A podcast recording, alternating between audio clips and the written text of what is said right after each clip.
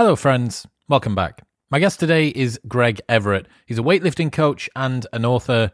Right now, it feels like we're in the middle of a toughness revolution. From David Goggins' motivational videos to cold showers, it seems like becoming tough is a skill many people want to develop. But what is toughness? And how do you cultivate it?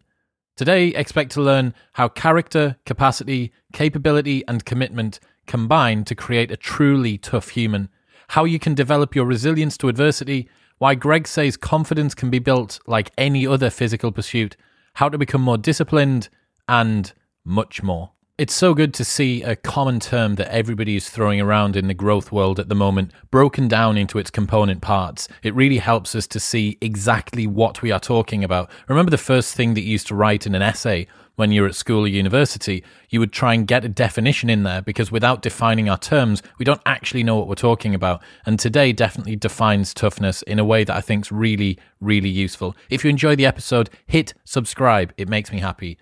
Thank you very much. In other news, this episode of the podcast is brought to you by Athletic Greens. You're not getting enough vegetables in your diet, and, and you know it, and this is going to help.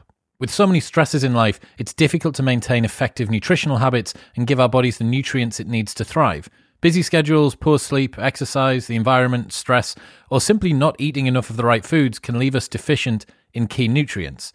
This is where Athletic Greens can help. It is a life changing nutritional habit. Their daily all in one superfood powder is your nutritional essential. It is by far the easiest and most delicious nutritional habit that you can add to your daily routine today and empower yourself toward better habits. They simplify the logistics of getting optimal nutrition on a daily basis by giving you one thing with all the best things. Athletic Greens is a multivitamin, multi-mineral, pre and probiotic, digestive enzyme, and green supplement in one scoop. It's of such a high quality that it's NSF certified in the US, which means that Olympians can take this without any fears that they will be contaminated with any banned substances.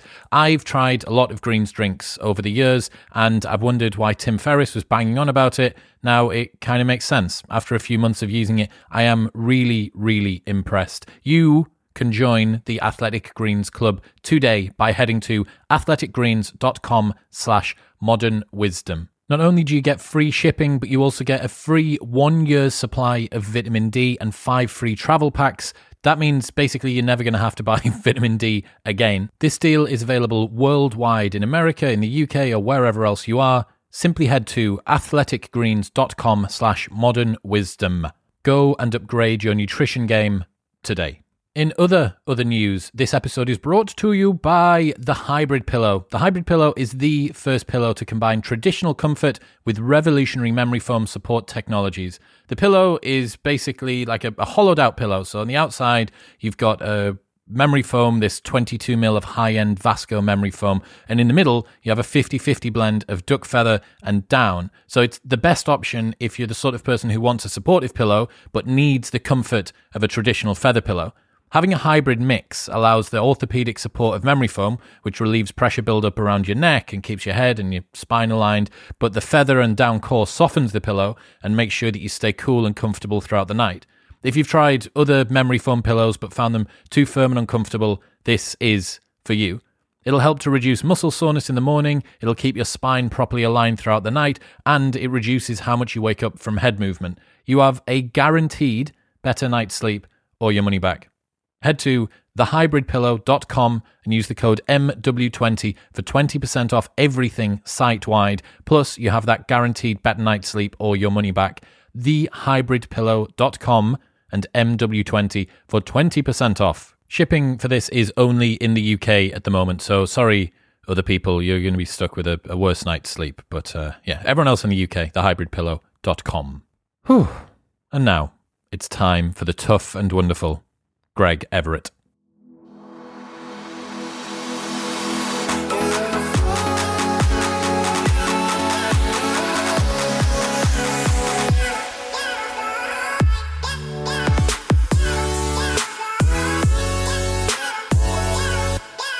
For the people who aren't familiar with you, what do you do? Who are you and what do you do?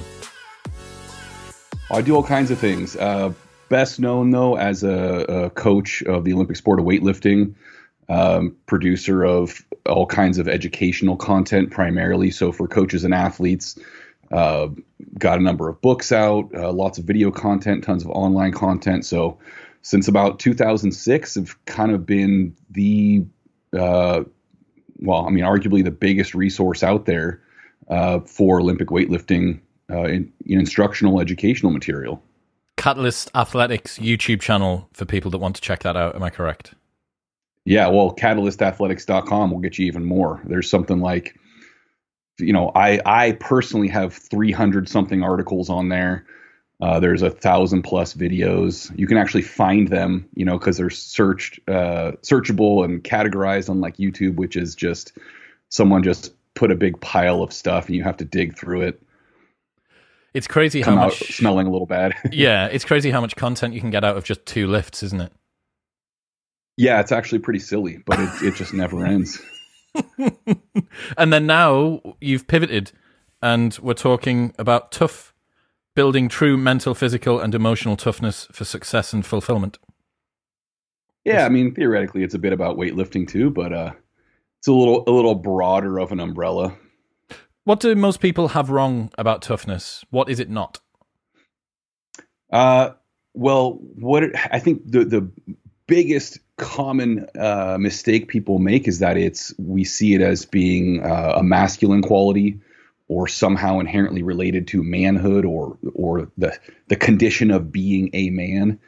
Um, and I spend a lot of time in that early on in the book, really breaking it down and explaining what exactly being tough truly is. And it has nothing to do with sex, gender, or any of these things. They are totally independent elements uh, that anybody can attain with the proper, you know, work and understanding. Um, and the, the the kind of the secondary part of that is that it is associated a lot of the times with kind of violence or aggression or uh, that that sort of um, need to demonstrate our ability or our superiority over others. And again, totally unrelated to what being tough truly is. Uh, but we, we have these associations in our minds, especially based on our past experiences with people who claim to be tough or whom others tell us are tough, which is often far, far off the mark.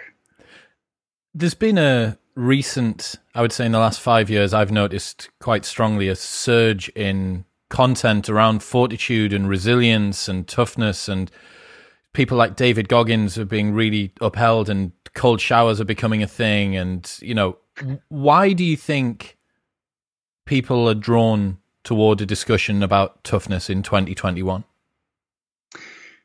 I think because you simultaneously have it becoming less of a normal trait for people than it used to be but more and more necessary for us to get through our lives now.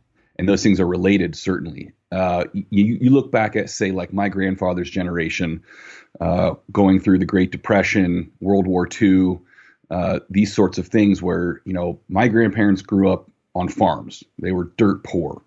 Uh, there were traits that you developed as a child growing up in a situation like that that you know a lot of people still do in, in you know both of our countries of course but where it wasn't this thing that you sought out it was just something that naturally you developed because there was no other choice. You want to eat? Well you better figure out how to eat and it's going to take some work.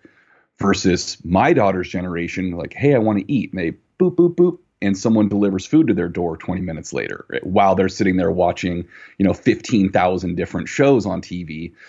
Uh, so it's it's this totally different experience that we're having in our lives. And I think what's happening is that more and more of us are recognizing that there is something missing, that we're there's an absence of experience um, and uh, you know a, a sense of fulfillment and contentment and accomplishment because we're not required to engage in things that are difficult and demanding and require commitment um, and, and a, an understanding of who we truly are and what's important to us. So we're kind of just flailing around, uh, searching for ways to entertain ourselves and distract ourselves, which temporarily is satisfying, but in the long term kind of leaves us having. Uh, a, you know, a continual series of midlife crises, right? So instead of having one midlife crisis like the olden days, now we have one every five years where it's like, what have we been doing? What do I want to do? Who am I? This is awful. Mm. Uh, and so I, I think that's why it's becoming more and more of a popular topic. How do you define toughness then? What what is it? If that's what it's not, what is it? So I break it down into four uh, elements. And the first one is character, and that is simply what is your identity, and and the corollary to that is are you secure in that identity? So who are you, and what is important to you? What's meaningful to you? Um, because without that, that that's your guide for every decision you make. And so many of us are just absolutely clueless when it comes to who we actually are. A, a lot of us have stories in our minds that we've been telling ourselves about who we are for our entire lives. Uh, most of the time very far from accurate, uh, but that's kind of what props up our egos and makes us believe that we have this kind of dialed in and figured out. Um, and the security and the identity is key too, because so many of us are totally insecure in who we are. And that's why we have so many of us, uh, you know, constantly on the search for recognition and appreciation and and credit and uh, you know the, these desperate pleas for validation. You know, look at social media every day. It's just it's sad, honestly. Um, and so much of it is unconscious. Like people are not setting out every day like I need someone to tell me I'm I'm strong and pretty. Uh, but that's what it is. And and and without that security, we end up with the you know those kind of uh, behaviors and also you know the ridiculous unnecessary competition and the one-upmanship and all these things that just drive ridiculous behavior and prevent us from accomplishing anything actually meaningful uh, long term. Uh, next, you have capability, which is uh, not just physical ability uh, and physical traits and skills, but knowledge. It's in its you're we need to garner this through the accumulation of very broad uh, experiences, novel experiences, and learning. You know, collecting more and more tools, uh, physically, mentally, uh, emotionally, in learning how to succeed through different situations, unpredictable situations, and gaining the confidence that comes along with uh, successfully experiencing such things. Um, next, we have uh, capacity, which is what you know most people think of as resilience, but I distinguish this from resilience in that you know, resilience technically is a return to your original condition following some kind of adversity or trauma, right? So that to me, the analogy is storm comes, you go downstairs, you ride it out in the cellar, you wait for it to clear up, you go back and just resume your life. That's resilience. That's good, right? We're not getting destroyed by it, but what I want is to use those experiences, that adversity, hardship, challenge, to to develop further, to become stronger, more intelligent, more engaged with the world, uh, to you to add to that toolbox, to get more experience using those tools in in, in unique, novel ways. Um, and then finally is commitment, and this encompasses, uh, you know, discipline, uh, habit building, routine, these sorts of things. And this is really what brings all of the previous three together because without the commitment to it, the rest is just kind of a private fantasy, right? You, this is the story we're telling ourselves. Well, I am, I am resilient and I am capable. But if we don't actually put those things into use during meaningful, significant uh, experiences, then we're not those things. We either have the potential to be those things or we're just lying to ourselves. Uh, and so that that's what kind of wraps it all up, and that's how we create that life. Going back to character, do you think it's built or revealed? Is character something that's innate, or is it something that we have to construct? Uh, I don't think it's innate, although I do think obviously we have uh, much of it is built without our participation early on in life, right? It's, you know, through our influences, our parents, our family, our friends, our teachers, coaches, whatever. Um, and so, you know, when you're six years old, you're not conscious of the development of your character unless you're some kind of, you know, genius prodigy kid. But uh, so, because of that, there's always opportunities for character to be revealed, for us to experience something that forces us to look at who we are at present. But at the same time, I do think we have, you know, complete ability to determine who we are, to decide our character, uh, to figure out what then, you know, the behavior, the speech, the ways of thinking then support that identity and then to make those changes in our lives to reflect it. So it's it's a you know a dialectical process where maybe we experience something, we see, wow, this is who I am. It is not who I believed I was. It is not who I want to be. So, who do I want to be? And now, more importantly, how do I actually make that true? What do I need to change in my life? How do I need to behave and think and speak in order to actually become that person rather than just thinking this is who I would like to be. Man, the more that I look at learning about character and personal values and why are you here, looking at the core reasons for you being on the planet, I don't think that there's a more important question that anyone should be asking themselves. It took me until I was 31 to do sit down and actually work out the five core values that my life is built upon, which is mental. Yeah. How did I get through 18 years of full time education, two degrees, including a master's, and no one ever said, Why are you here? Like, what, right. what what's the reason that you're here? I'd done it for businesses. So, the young yeah. entrepreneurs that are listening who've sat down and said, Right, okay, so let's talk about the brand values that we've got, while the people sat around the table haven't got their own values organized. Yeah, it's bizarre. And and, and th- what's more bizarre is that, as you said, they can be completely uh, unaware of the ridiculousness of that situation, where they're putting so much effort into what what is meaningful to my business, right? Like the business is this living entity that has its own values. It's like no, those are your values expressed through your company so like, why why would you not do this for yourself? It, it's it's bananas. Yeah, man. It's um, it, it really is. I think it's one of the big changing points, a big inflection point that you have when you actually sit down and do that exercise. And I've been banging on about yeah. this for for the last year, so everyone that's listening will be familiar with this. But for the people that haven't already decided to do this exercise, I implore you, whether it's through Greg's book Tough, which will be linked in the show notes below, or Taylor Pearson's uh, core values exercise, which you can get online or whatever it is, like you need to do it. What was life like for you before and after? Was there something that where you realized, right, I need to sit down and get my core values in order, or have you always had them set? Oh no, uh, definitely have not uh, had myself sorted out. Always, uh, it, has been it's been a, a, a, continual series of of events that have kind of nudged me in in various directions and um, it, it is something certainly that is ongoing, right? So even if you do sit down, you figure out your values today, um, those things are very likely going to evolve over time based on new experiences, new interactions with different people, and, and new demands, things like that. Uh, but so, I mean, really early on in life for me, uh, I, I, struggled very much. I was a really uh, self-conscious, insecure kid, and and uh, was, I mean, I don't think I had any solid identity. I, I was the chameleon, right? Where I was popular because I could be whoever I needed to be in any group, any situation.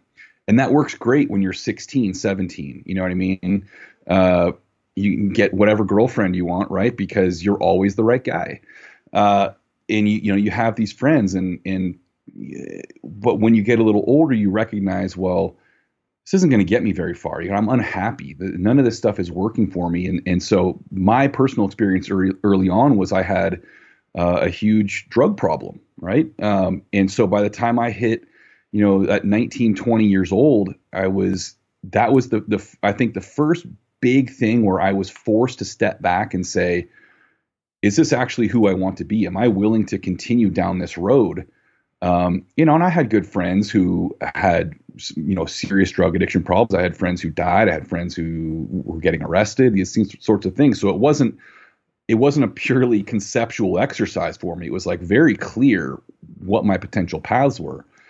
And so that was the first thing where I really had to take a step back and be like, I need to figure myself out. And it it wasn't a straightforward, quick thing. It took you know a number of years to get through that. But uh, I think since then, what I learned was how critical that that ability to be self-reliant and independent and know exactly who I was and what was meaningful to me because that was what was driving all of my decisions. And without that, again, like I said earlier, you're just kind of flailing around, uh, being discontent for the rest of your life.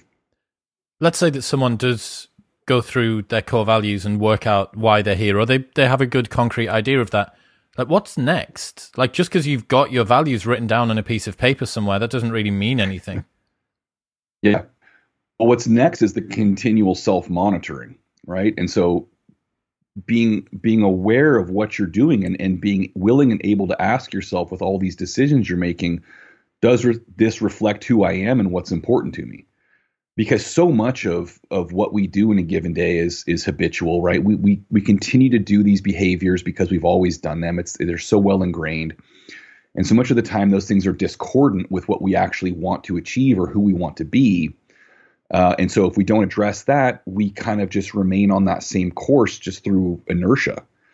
Um, and so, when we get to these various, uh, you know, inflection points or or forks in the road where we have to actually make a conscious decision, we have to fall back on these things, fall back on the identity and our values to make those decisions to ensure that they are in harmony with what is actually meaningful to us. Because so much of it, uh, so many of us are, are just driven by uh, convention or tradition or what we are expected to do or what we're told that is you know important to us. I mean, look at how many people take personality tests or or these things that are supposed to tell us who we are and what we want. And then you know I, am very very dubious about the accuracy and the value of those things in in so much so because once you have decided okay well this is this is my personality. I took a test in cosmo or whatever uh, and so now i have to you know match all of my decisions and behaviors to this well that's the same thing as not knowing who you are because that's very likely not who you are it's just that now you feel like you have this structure but it's still leading you down a path that is not going to deliver you uh, repeatedly as it should to a sense of fulfillment and satisfaction. It's an interesting one. I had Dr. Benjamin Hardy on the show uh, discussing his book Personality Isn't Permanent about a year ago, and he was mm. incredibly critical of pretty much every different personality test except for the big five. And his reason for not being critical of the big five was because you're not put into a type with the big yeah. five. They don't say that you're a green or an MBTI or a, a, a classic right. classic sparkly dragon or a new age sparkly dragon or whatever it is. Like it doesn't give you a category that that he feels constrains people. Um, but yeah, man, I, I, looking at the way that character relates to capability, capacity, and commitment, it seems to me that character needs to be there to form the foundation. That everything else can be built upon very, very shaky um, underpinnings if you don't actually understand why you're here and what you're doing. As mutual friend Ben Bergeron talks about, he says you can spend a lifetime climbing a ladder only to realize it's put up against the wrong wall.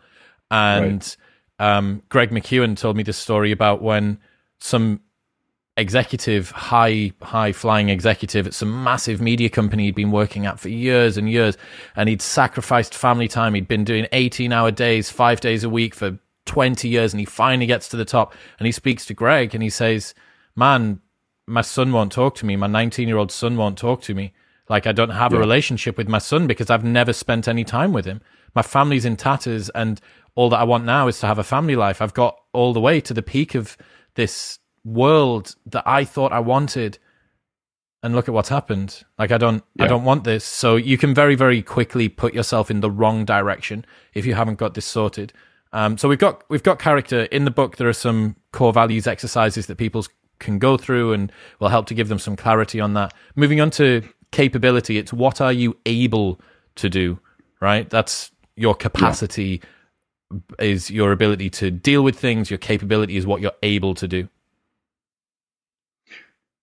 Yeah, and this is such a, a, a large umbrella, right? This is really all encompassing. Again, not just skill and physical ability like you know strength endurance whatever but but the knowledge and this is so much predicated on experience novel experience varied experience uh, because so many of us are, are really stuck in this very narrow bandwidth of life experience where we, we have our profession we have our specialty we have our narrow set of interests uh, we all watch pretty much the same handful of TV shows. We all look at the same Instagram accounts.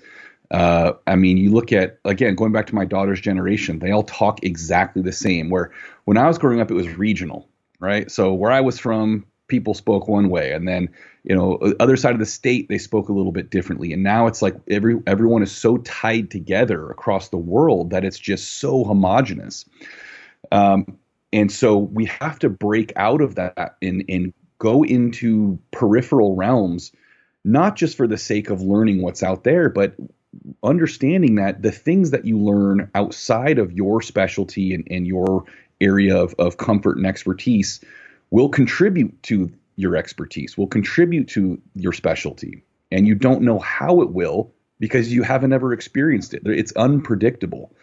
Um, but also, the, a, a huge part of that too is we we very much overestimate our abilities when we never get outside the area in which we're already comfortable, and we develop this this false sense of confidence um, that that can harm us anytime we're forced to step out of there.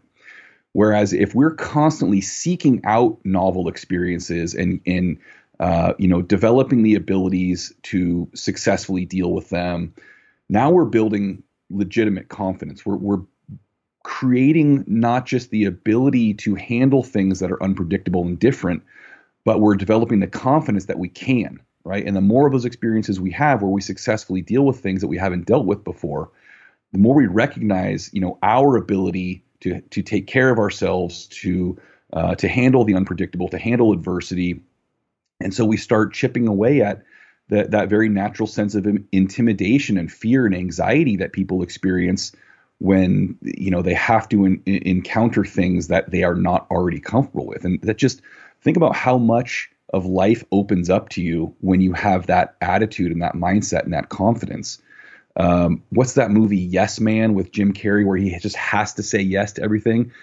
You don't want to go too crazy right? Like you have to be work within reason there but that's the idea is is rather than finding reasons to avoid things because they're scary or intimidating or you, you've never done them before uh, you know get out there and dip your toe in the water at least and and, and see what's going on because chances are you're going to discover things that are wildly enjoyable but also beneficial to what your primary focus is the interesting thing about capability is that someone's confidence is actually the limiting factor on it. When you think about, I am able to do this physically or mentally, if you put me in the situation, I'm able to do it. But if your belief is downregulated from that, then that's what you're working off. You're actually working off yeah. 80% or 70% or 50% or 10%, you know, of whatever yeah. your available amount is. So let's say that there's someone who's listening who is a little bit low on confidence or doesn't have that self belief. What's something that they can go out and do this week or how would you prescribe them some strategies for starting to build that confidence up? Well, here's the key thing, and I talk about this a lot actually in the capacity uh, section of the book. But this is like any other physical training, where your challenges and the exercises you're doing um, to this end have to be appropriately designed and dosed. So, for example, like if you want to, you say, oh, I want to go uh, learn how to rock climb. I've never done it before. I've never set protection. I've never been on a rope. Don't go try to climb El Capitan next week, right? You're going to die. You're going to have a bad time. Uh, instead, you know, go do something small. Go do some bouldering. Go do some top roping with someone who's experienced. Um, and so these things have to be very individual. They need to be uh, initially, of course, they should interest us to some degree, ideally, but they should be related somehow to our lifestyle, our needs, you know, in terms of our profession and our locality, because those are the, the abilities we want to develop first. Those are our priorities. What's critical for us day to day? Um, but then you have to determine, okay, what's my, my starting point? Because my starting point is very different from your starting point in any given endeavor, uh, because our experiences and our knowledge is different right? So for someone who's an experienced rock climber, maybe they their next challenge is to you know free climb the nose of El Cap.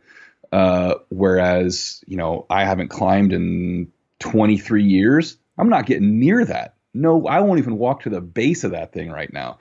Uh, so it, this can be literally anything, and and for some people, it's going to be as as seemingly simple and mild as um, getting past the anxiety and going to the grocery store by themselves. I mean, that can literally be a huge challenge for some of us. It was for me as a, a an, an, older teenager. I would run out of food every once in a while because I couldn't get myself to go to the store. That's how out of my mind I was with with self consciousness and anxiety about it.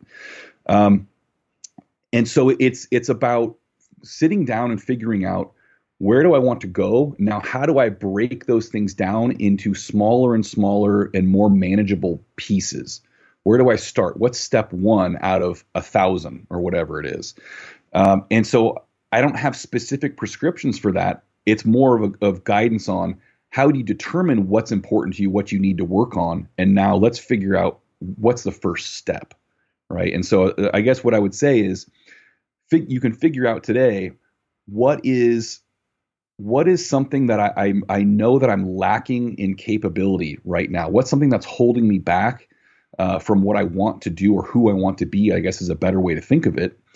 And now, what's step one in that potentially very protracted process to move me in that direction? And so you create the map and then you create those little waypoints along the way to keep you moving in that direction, you know, no matter how, uh, you know, tortuous it may be. It's very, very unlikely to be, a, you know, a linear uh, course, but that's what keeps you on course uh, and and gives you those little waypoints, those little landmarks along the way, is what stokes your enthusiasm, right? Versus like, oh my god, I'm never going to get this. It's such a huge goal, but each one of those little steps is a, an accomplishment, and that's what kind of keeps propelling you forward with greater and greater momentum. What are some capabilities that everyone should have? Uh, these things are, uh, in, and some of this sounds silly, I know, but it, I think it's really important. But like the ability to drive a manual transmission, right? That like this is one of the things I grew up driving stick shifts, and and I finally got rid of them as I got older because I got lazy, and I got tired of driving through L.A. traffic, you know, stop and go, stop and go, trying to eat a taco, change my shirt all at the same time. But uh, you think you think, oh well, that's dumb. We don't need that. Okay, what if you are somewhere your child is seriously injured, you have to get them to a hospital, and the only vehicle available is a manual transmission, and you can't drive it. You're just going to give up on your kid? So it's like little things like that. You know, you, you, people say, "Oh, that's so dramatic." Yeah, it's it's it's melodramatic until you're in that situation, and then you go, "That Greg, he was right," uh, and now your kid hates you. So uh, things like that, things like um, uh, you know, literacy, uh, being capable of of reading and comprehending things well, and being able to absorb information. So many of us, the the longest thing we read now is a, a Twitter or a tweet or an Instagram caption, and you know, I look at um, you know adults my age. I, I just turned 41, and I, I read emails from people, and I'm like, how have you survived this long with you know so, much difficulty with the language? Like you're missing out on so much uh, without developing that you know reading more books writing even if it's just in a, a personal journal developing that ability to articulate and communicate. Um, so there's a long list in the book of, of kind of universal capabilities but they're they're primarily about giving us the foundation to be successful versus specific long term uh, capabilities, you know, being able to, to climb El Capitan or whatever. Uh, it's more like what it what are the foundational things that allow us to move toward those things long term. You've got a quote in that section which I loved, which says, "All toughness is ultimately mental in nature, regardless of how much the physical body is involved. A hammer can't pound any nails if we never pick it up off the workbench or can't find the nail." Such a good quote. Yep, finding that nail sometimes is the hardest part. Yeah. Uh, talking about capacity, I think this is what people believe you're referring to mostly when they talk about toughness, right? Like resilience to adversity, what yeah. you able to withstand. Right. Yeah, and that these are the these are the really compelling stories that we hear, right? People who survive, you know, like I talk about Steven Callahan in the book, survived alone in a life raft on the Atlantic Ocean for 76 days. Um, I mean, that imagine simply being alone, being unable to communicate with anybody for 76 days, even in the comfort of your own living room. Most of us would go crazy. Like that, that alone is difficult. But now you've got sharks bumping up under your raft. Your raft is leaking. You're getting blown around by storms, getting soaked. You've got sores all over your body from the salt water. Um, that's the kind of story where we we really are uh, so enamored with that sort of thing and so I think that's where we see toughness really standing out. But people forget that, uh, you know, toughness is is demonstrated on on, on infinite gradient of intensities and durations. And so we take that example on one end, or you know, Viktor Frankl, you know, surviving his incarceration in a concentration camp during World War II, and finding a way, you know, uh, psychologically and spiritually to kind of find that sense of inner peace and freedom. Uh, we look at that and then we kind of scoff at the oh you you know you can't get over yourself and go to the grocery store sort of thing but it's like those little things or seemingly little things are critical to building the capacity that gets us through the big things. And so we can't discount those things. We can't trivialize them. We have to put our effort into those things because that is the practice, that's the foundation that moves us toward the capacity to withstand the big glamorous things falling off the side of a mountain or whatever it is and you know walking home with one leg uh, you know whatever it takes. But if if you if you're unwilling to do the the the work and the day-to-day stuff it's very unlikely you're going to get to that point where stories will be written about you. What was your favorite story that you researched when looking at the capacity chapter I think Steven Callahan's really stood out the the life raft experience. Can you tell us about and he that? wrote a book. Yeah, he wrote a book called Adrift, and um, this was in the mid 80s, I believe. But he was sailing solo. Um, uh, I forget where he started, Canary Islands maybe, and almost immediately into this trip, uh, a whale rammed his boat, and the thing sank so quickly he couldn't even get all of his survival supplies out. Thankfully, he got the the life raft that had some gear with it, and so reading his account of that, um, it, it's just mind blowing because the the the degree of ingenuity and resourcefulness that he displayed is just on such a, a higher level than What most of us can even imagine. Like, so my the the fa- the favorite for me is that he had this this leak in his raft and he was trying everything and all these different ropes and knots and trying to prevent it and it just would never stop leaking. And so he finally ended up using a fork to fix it. And so you, you look at the kind of creative thinking that involves, um, and you and if you see it now, you're like, oh, no big deal. He used the fork as like a toggle to crank on the thing. It's so obvious. No, it's not. A fork is something that we associate with creating leaks, not fixing them. So most of us who are very you know judicial thinkers would not even entertain that as a possibility, let alone take the time to think, here's what I have. One of these things is an old Boy Scout fork. How can I use this to repair this leak and then actually make it happen and save that raft for another 60 days or whatever it is, which those things are meant to last like a week, maybe at best, I think.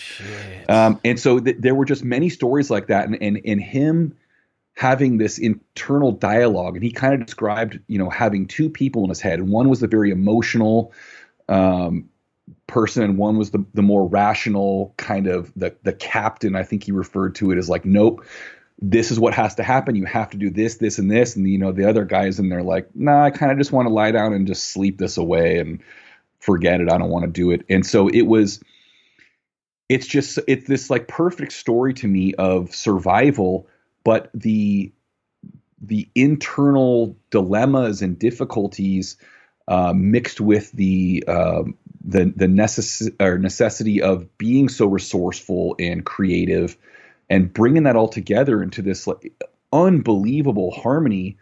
And then it's so incredible. He gets seen by a fishing boat finally after 76 days. And he's so dialed in and like accepting of his situation that when the guys come to save him he goes no no no. You guys go ahead and finish fishing and then pick me up when you're done. So he literally sat there and waited for these guys to finish their day of fishing, just waited in this raft. He's like, hey, 76 days, what's another six to eight hours? That's unreal. You know, most of us, if we were in there for six hours, would be like crawling out of there, swimming to the boat, get me out of here. And he's, ah, you guys, I'm just going to enjoy the view for a little while. So that, that, I mean, that book, if if you haven't read it, that book is very much worth the time. That's a sick story. Have you read The Forgotten Highlander by Alistair Urquhart? No, I've never even heard of it. It's such a hidden gem. So I got told about this about two years ago from a buddy.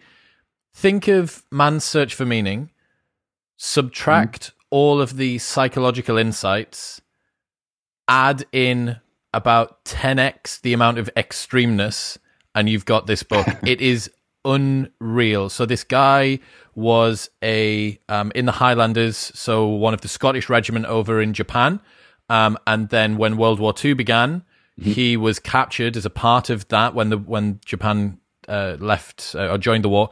And he gets put on these death ships, which are essentially tin boxes with 150 people in for a month at sea with no water and no food. He doesn't die. He builds the bridge over the River Kwai, uh, and is constantly dealing with dysentery and like a million tropical diseases at once, doesn't die, yeah.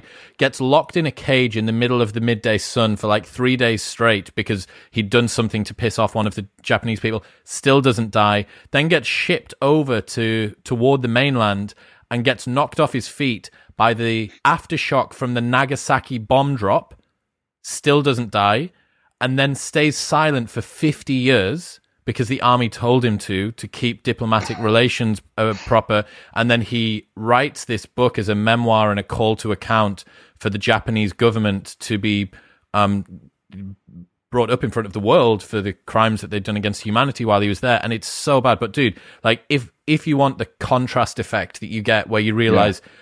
all of the problems that I have are absolutely tiny and then also to see right. the capacity of what people are able to go through um, yeah, it's phenomenal, man. Like seeing people that can go through Forgotten this, Highlander. the for, Forgotten Highlander. Yes, it's okay. really yeah, easy book. It's like 250 pages, super easy read. Oh, it's uncomfortable read, but it's great. Yeah. um, you talked about there about remaining composed and rational in stressful situations. How can people build that in themselves? Just like I talked about previously, this is something you practice every single day in even the most minor situations. And so we look at uh, you know, so many of us just flipping out because we have to wait an extra minute for a traffic light signal.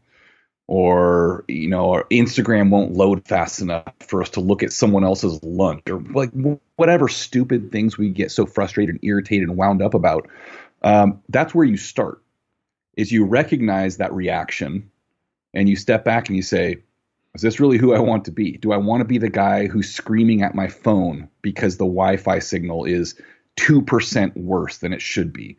Um, and then you you employ the various strategies that I talk about in the book that are well known. You know, uh, breathing techniques, different ways to change your focus, different ways to kind of create that sense of composure and then you you build from there. And so then you go into you know like we talked about the the various challenges you're going to create and employ for yourself.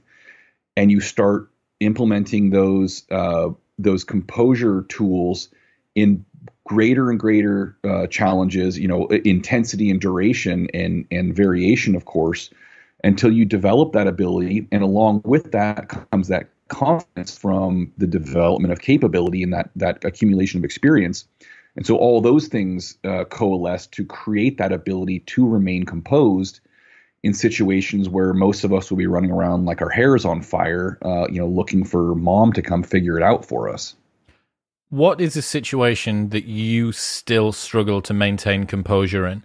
Is it getting a red light when you shouldn't have done with one of your athletes at a, a big competition? Is it stuff to do with business? Where, where have you still got work to do in this area? It's it's definitely primarily work related, um, and I think that it's it's almost entirely concentrated on my, anytime I have to rely on someone else to do something for my business, I can't take it because it's never on time. It's never done the right way. Uh, there's always some kind of problem, and I'm always asking myself, why am I wasting time and money dealing with other people? I could have done this myself. And so any anything that like disrupts my you know smooth fluid flow of work still gets me. And so I, I am increasingly conscious of that and and really uh, working to to be able to like take a breath and and realize like hey. Uh, you know, we're not storming the beach here at Normandy. It's just a website or, you know, whatever the case is. And, and like you said, that, that comparison of suffering sort of thing. Yeah, I'm not locked in a, in a tin box on the ocean for 150 days. I, I'm just a day late getting this website fixed done. Like it's not, it's not that big of a deal. And so being able to step back and have that big picture perspective uh, is a key part of it. But yeah, that's that's what gets me every time. I agree, man. So I've over the last year, my main business, which is running club nights, has been dialed down, and to operate this podcast, which has been my main project, there's only me and one guy, and both of us know what we need to do. He does his bit, and I do my bit, and it's only yep. upon no longer because I run club nights, which means that I'm dealing with a thousand drunk students a night. I need to mediate the relationship between the club manager and the door staff and the glass collectors and the bar staff and the bar manager and the council on the street and the police on the street. And it's it's a, there's a million different actors, all of whom have yeah. their own stake. There's different stakeholders within the event and making sure that this thing happens. And sometimes they conflict and sometimes they don't. And then there's a designer and then there's the guys that run the ticketing website and then there's all of the reps and the staff and blah, blah, blah. And, um, when you strip all of that back, you realize how much stress comes from other people because I think the reason it, it triggers you and me specifically is that you know you did all the things that you needed to do. It's like yeah, I did my job. I did my bit and this is being fucked up because of something that you did. And um that's something I often think when we see influencers online or very sort of small um, individual based businesses now. So the the YouTuber that's absolutely smashing it, and he has a team of maybe like three or four people, but is able to turn over great yeah. money and has fantastic um, impact. But that person isn't dealing with a million different stakeholders. They're not dealing with right. California state coming and asking you for many, many thousands of pounds per month that needs to be increased yeah. because of the rent on your gym and other stuff like that. Um, and there's two ways that I think about it. One is aim to create a business in an industry that is as insulated as possible, like a hermetically sealed business in which you have as few external stakeholders as possible. And then the other side of it is when you see these people and they're fantastic and they're doing really, really well, but remember that the massive success of their business does not come with the same level of discomfort as the guy that owns the delicatessen or the butcher's shop around the corner because right. that person has yeah. to deal with more stakeholders and that is where as a business owner someone that wants to make things happen and do them correctly that's where so much of the discomfort lies yeah well and that's that was one of the big decisions i made with with catalyst athletics my own company is uh, a number of years back there was a very clear fork in the road where I could have gone full blown corporate, brought on a lot more employees, got the big media team, all these things, uh, and it would have expanded the business and potentially made it more profitable. But the dilemma was, I don't want that. I don't want to be a manager. I want to be a content producer. I want to be a coach first and foremost. Um, I don't need the added stress of more overhead and you know a bigger ship takes longer to steer and you know all these things um, i got the little rowboat man i can turn on a dime whenever i want. So I, I sacrificed some of that potential top end in terms of profitability in, in in spread but i have more than enough of both of those things and i retain that complete ownership that complete control and that complete uh, enjoyment of what I'm doing, and I don't have to depend on other people and take on that added stress that I don't need. If I'm going to be stressed, it's because I'm struggling to, you know, produce something that meets my standards, not because I'm waiting on someone else and I know they're not going to meet my standards or you know whatever the case is. And so that that's been like the best decision I ever made when it comes to business. I'm glad to hear that. I've got a lot of friends I think who have big desires for where they want their companies or corporations to end up. And I always ask, especially when they're talking about growth and levels of revenue and stuff like that, especially if it's a big number. If they're talking about, yeah, man, well, we're going to try and sort of hit mm. 10 mil top line next year. I'm like, in the nicest way possible, man, like, how much is enough? like, how, right. how, how much money do you need? And I'm all for growth. And I love these inspirational stories about people that are able to make unbelievable apps or products or services that are worth millions and millions of pounds, that's fantastic. But at what point is the diseconomy of scale being paid by you in terms of stress? Yeah. Um, yeah. And I think that's a question that it's quite uncool to ask because in a meritocracy that values where people get to and you've got quantifiable metrics of the fortunes 100 most rich people in the world and how many followers have you got on instagram? It's not very yeah. cool to say that you're satisfied um, yeah. but that doesn't mean that you're settling. It just means that you know what yeah, is not at all. what is enough. Yeah. Well and that, and that comes right back to the character and values thing.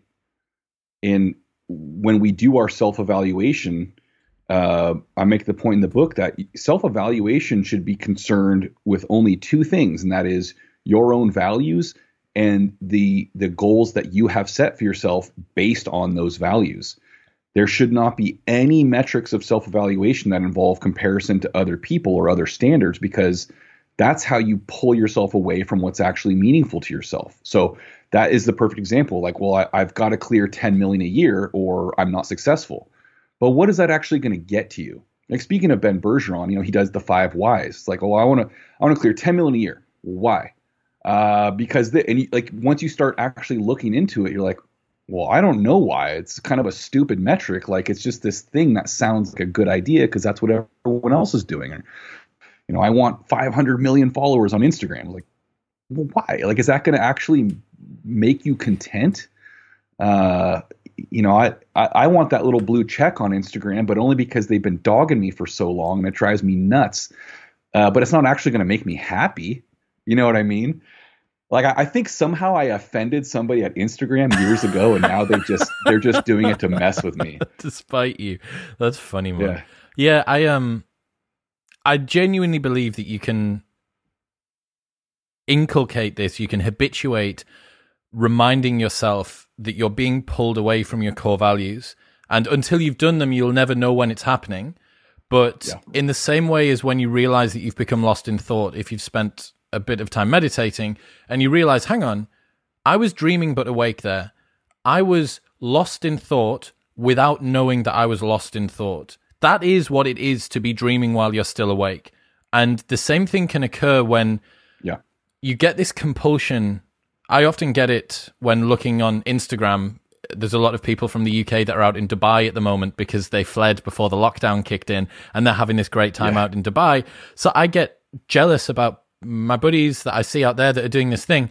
But then I just ask, ask myself, hang on, what why would you want to be there like what is it that you're missing and as you start to dig into it you realize well hang on all of the things that i value for my short and medium term goals are here right here right now and that's why you made the decision to be in the uk so it doesn't matter but because we have this system one thinking this impulsive just reactionary way that it's i want that why why do you want that? Well, he's got it. that is a fucking stupid reason to want anything because he's got it or she's doing it. Like, yeah. and the more that we can assess our assumptions, the more that we can act intentionally. And until you've got your values in, you don't know when you're being drawn away, but you can habituate it. You notice or you feel when the texture of your mind is starting to be drawn away from the, the course and the path that you are on. And when you start to get yeah. drawn away, you go, there's that thing again. There's that thing. Yeah. There's that thing that just pulls me away. And then you can just return back to what you're doing. Man, it is so liberating. It's so, I need to, you know, it happens. I do it like 1% of the time that I should do it, but the, that 1%, it feels like such a victory. Hey, that's, that's 1% more than most of us do it. And so a big part of that is, is recognizing that that feeling you get when you see those, the pictures of everyone partying in Dubai while you're back at home in the, in the rain. Uh, you know it's it's an emotional reaction right? And it's it's a it's not a primary emotion it's a secondary emotion and it's like that jealousy or, or envy or resentment or, or these these really uh, gross unhelpful feelings that we get. And if we can recognize that and step back and say well like you said why am i feeling this way? We recognize well for no good reason at all so i'm going to go ahead and put that aside and remind myself what I'm doing. And you know, having that uh, ability to uh, take a look at your own life, recognize what's important to you truly, but then also have that sense of of gratitude and recognizing, okay, well, I'm not in Dubai getting drunk uh, with my buddies, but this is what I am doing, and man, I am extremely grateful for these opportunities I have and, and whatever the case is. And that really keeps you grounded and focused on what's important versus, like you said, constantly getting pulled in, you know, infinity directions at a thousand miles an hour of all these things that you're not doing. Well, okay, we're all not doing a lot of things. We're, we're, we're not doing a lot more than we are doing, but what we are doing is important to us. And that's what we should be focused on. I love that, man. I absolutely love that. Talking about commitment, this is the delivery mechanism for everything that we've spoken about up until now. You can have the best core values in the world, you can have your capability, you can do a handstand and climb El Capitan, if you're not prepared to actually do the work, nothing matters at all. And yeah. I think that a lot of people who enjoy listening to podcasts like this one, who like reading, who like personal growth and self development, the hurdle that many people get stuck at is action, is taking yeah. action. How can people take more action? How can they be more committed? Funny you use that word because at the end of every chapter of that book, there's an action section, and it is practical steps, and that was that was critical for me because nothing drives me crazier than a self-help book that's just purely philosophical. And so here's how you how you should see the world and good luck actually implementing that. And uh, of course everyone throws the book to the side of the, the bed and goes back to normal. Um, so first and foremost again is once you figure out who you are what's important to you what you want to achieve now you have to determine what the actual practical steps are and most of that is going to be um, conscious development of habits and routines that support those things, right? So we do not have the brain capacity to make that many conscious, willful decisions every day in our lives. That's just a fact of, of, of the human brain and I, you know, depending on on the source you read, it's 40 to 60 percent of the things we do in a day are habit. We're not consciously deciding. Like when we get dressed in the morning, we're not thinking like, okay, put my left leg through my pants and then I put my right leg, and you know, it's we just do it. And so we need to create more routines like that that are uh, conducive to where we want to go. So, for example, uh, simple stuff like putting your phone on do not disturb and leaving it in another room while you're supposed to be working right? We sit there and we work for three minutes and then we check instagram. Like something important must have happened in the last three minutes. Like it there it can't just be a bunch of more nonsense that i saw earlier. Um, and so developing things like that that set you up for success and and help you prevent blocking yourself from these things that you want to achieve. Uh, you know reading every night before you go to sleep uh, doing some kind of morning journal routine, uh, meditating, or, or, you know breath work, things like that, where you you create these habits and routines um, that then continue to provide you the structure, the foundation to reach farther with the more ambitious things that you want to accomplish and and who you want to become. That's really the, the most critical part of it. It's not necessarily saying like, oh, I got to get uh, you know super committed to this long term goal of of uh, you know making it to to the the the South Pole, right? It's more like, well, what do I need to do day to day that's going to change my life in a way that allows me to work toward that goal uh, without constant disruption. And that's what most of us are missing. We we we kind of skip over the basic stuff and just look for these really lofty goals and then we're constantly disappointed because we don't meet them because our day-to-day life makes it impossible what would you say to someone who's really struggling with commitment at the moment or quote unquote motivation they feel like they're built for more they feel like they have some potential inside of them but when they promise themselves they're going to get up at 6 a.m. the next morning, they always hit snooze. When they say that they're going to stick to the diet, they never do. When they're going to go to the gym, they always miss it. How would you advise that person? So two two things. Number one is you have to associate the behaviors you're trying to implement with your values, right? You have to make that connection because so many of us look at motivation like it's this we conflate motivation with enthusiasm. Where if we say like, well, I don't feel like going to the gym and, and training, well, I'm not motivated. Well, no, you're probably motivated still, but you're not enthusiastic because it's hard and you're tired and you got things on your mind. But if you can remember what's the what's the actual motivation, and that might be that you want to get healthier so you can play with your kids or your grandkids. Maybe that you need to get in better shape so that you can do that big climb or whatever the case is. And so always having that, you know, the, the actual driving purpose in mind to associate with the behavior. But then also you can start with uh, what Charles Duhigg in his book, The Power of Habit, called keystone habits. And so these are things that, uh, you know, relatively small habits that support the development of other good habits and more discipline. And so this is, you know, the the typical classic one is make your bed in the morning, which I'll admit I don't do. That one for me doesn't mean anything, but that's been helpful for a lot of people where it's like this one little thing that they can control and they can easily create a habit out of. Um, and then it, it it essentially fuels that sense of ability that confidence. Well, I do actually have control over myself. And it's, as he says, kind of the accumulation of small wins. And that uh, bolsters enthusiasm and that pushes that drive to continue to do the bigger and bigger things. But again, it's really critical to understand the why and then to start you know it, with those smaller things and build from there rather than trying to skip ahead to step 10 when you haven't even done step 1 yet uh, because that's how you you constantly get on that uh, hamster wheel, and you're you're just never actually making progress. You're just constantly, you know, being disappointed in yourself. And well, I don't have the discipline. I'm not good enough. I can't do it. Versus like, hey, I made my bed for ten days in a row now. What's next? I'm going to add on the next layer. Now I'm going to start waking up 20 minutes earlier every day for the next two weeks, then 45 minutes. So now I have time. I'm used to it. Now I can get to the gym in the morning without feeling like a zombie and hating my life. And so it's it's just the, the incremental progress I think is key. One of the things that I think is so insidious about waking up at the wrong time, and this was something I battled with for ages because working shifts is technically, which is what a club yeah. promoter does. You know, getting in at three in the morning, inevitably my sleeping pattern was thrown off. And for anybody out there, the nurses and the taxi drivers and the the people that do night shift in in petrol stations and stuff like that, um, I feel for you because it is it's savage, and you don't realize just how important not hitting snooze is. Like as soon as I banned myself from hitting yeah. the snooze button, because it's the first thing. It is the actual first thing before your day's begun.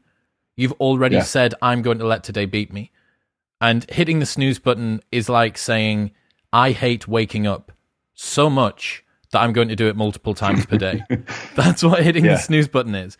Um, and that making your bed just tiny you're totally right little wins on a morning. What are some tiny little things you can do? A five minute walk like around the block yeah. around the, the the little green belt next to your house.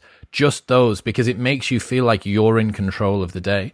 And the commitment yeah. there i think is important. And then i mean uh, coming from a weightlifting background everything that we've talked about today is in some form or another progressive overload it really is right. king. Absolutely. It's king yeah. in everything. It's king yeah. in reading and meditating, in learning to do a world championship snatch or clean and jerk. Yeah. And that is, you know, that goes back to the the idea of dosing with the challenges and things like that and with the habit building and the, just to reiterate the point about starting in the morning with those habits, that is key too because that sets the tone for the rest of the day. Right? If you if the first thing you do in the morning is that new habit you're trying to develop, you're already off to a good start. Whereas if the first thing you do in the morning is hit snooze and go back to bed, you've already showed yourself that you're not able to do it. I had a roommate in college who was terrible at getting up, and he would put his alarm clock outside of his bedroom so he could hear it and he would have to get up out of his bed to go turn it off because by then you're up right? You, are not as likely to get back in bed. Of course, it used to drive me nuts. Uh, you know, because we both worked on an ambulance at that time, so we would work 24s, uh, and then I would work graveyard dispatching shift from 11 to 7, and so it was a mess uh, with the sleep situation. But that's what it took for him to figure out how to get out of bed in the morning. Man, yeah. So get creative. You know, do what it takes to get that start. I know. I um I have two alarm clocks, and one of them's right there which is far enough away from bed and right next to the curtains, so I can drag those open. So I've yeah. got a I've got a similar strategy. Putting outside of the room is is another level of extreme. I can't believe there's these mats that you can buy. These alarm clocks that are mats. and you stand on them and they have to have your feet stood on them for a certain amount of time to force to, Huh. to, to turn them off. I'm like, I mean, that is just the same as putting your alarm over the far side of the room, but fair play to them for finding a niche in the market for people who want to be upright for 30 seconds before they can turn their alarm off or whatever it is. I've never heard of that, but that's kind of smart from a business perspective, at There's least. another one, another one that's like a really simple Rubik's cube, and Ugh. you're supposed to do the Rubik's cube, so you have to be sufficiently cognizant to turn this Yeah. alarm off. But you can imagine that if you had a particularly bad day and you hmm. wake up and you're just defeated by some Rubik's cube and your alarm's just going off, it's going to end up out of the window. Oh yeah, I- yeah, it's gonna get smashed under my foot for sure. So, what about parting thoughts from this, man? Obviously, we've gone through a lot today. The the four C's. If there was a fifth C, would you have put would you have put another another chapter in? Was there anything that you left out? I mean, there's always stuff that you leave out. Uh, I- I don't. There was not enough that I felt required getting it into the book, but I, I do think that is. I think the way I approach most of the stuff I write is that it's it's a it, a jumping off point, right? And so these are this is a, a, a foundation. It's a place to get started. There's a lot more to do. There's a lot more to think about. There's a lot more to talk about. But this is what's going to kind of get you going. So if there was a fifth C, maybe it would be confidence. Uh, but I kind of saw that as really a result of the four C's, right? That's what you develop, and, and that that includes kind of that sense of peace, um, that sense of security that we feel that we're all really looking for, and, and actually being feeling safe and secure and satisfied with our own lives uh, versus constantly you know feeling uncertain and uh, and anxious and worried about what's to come. And so i think that is really the ultimate goal is is finding that really sense uh, of of inner peace with our lives what we do and who we are. But then none of those are c's so i have to go with confidence. I love that, man. I um, I wrote in a newsletter recently about what confidence actually is, and it's the belief that your abilities will match the required abilities of you, and you giving a, Yeah. a public talk, you very well may be a little bit nervous beforehand because you don't know if what you are being asked to do is what you can do, but doing your washing up is you're not even going to think about confidence because you've done it a million times before and it's not going to be too i'm really good at that I'm awesome at doing it as well, actually. And yeah, I think a lot of the time, what people think they want when they talk about confidence is this extroversion, charisma, this sort of outgoing bravado. They're kind of flamboyant and they, they got all of this sort of fancy moves. Everything's done with a twist. Like even what even Yeah. washing the plates up is done with like a 360 spin. Um, Right. and that's not that's not what they mean. They just mean I want to feel comfortable that Yeah. I can do the things that are required of me. And it, it really does seem like the four C's that you've given before that would build up to um to give someone a firm foundation, as you say, a starting off point. So tough. Yeah. Building true mental, physical, and emotional toughness for success and fulfillment will be linked in the show notes below. And catalystathletics.com if people want to get a thousand plus articles and videos and how to lift heavy things spend the rest of your life happily perusing that website watching your face over and over and over again. Yeah, well, I don't know if you want to do that for the rest of your life, but it's available if you do. and at Greg Everett on Instagram or at Catalyst Uh, Athletics. it's at, at Catalyst Athletics and also um, at Becoming Tough is uh, the account for that book. So that will have excerpts and audio clips and things like that for those who are curious. Perfect. I love it, man. Thank you so much for coming on. I appreciate you having me.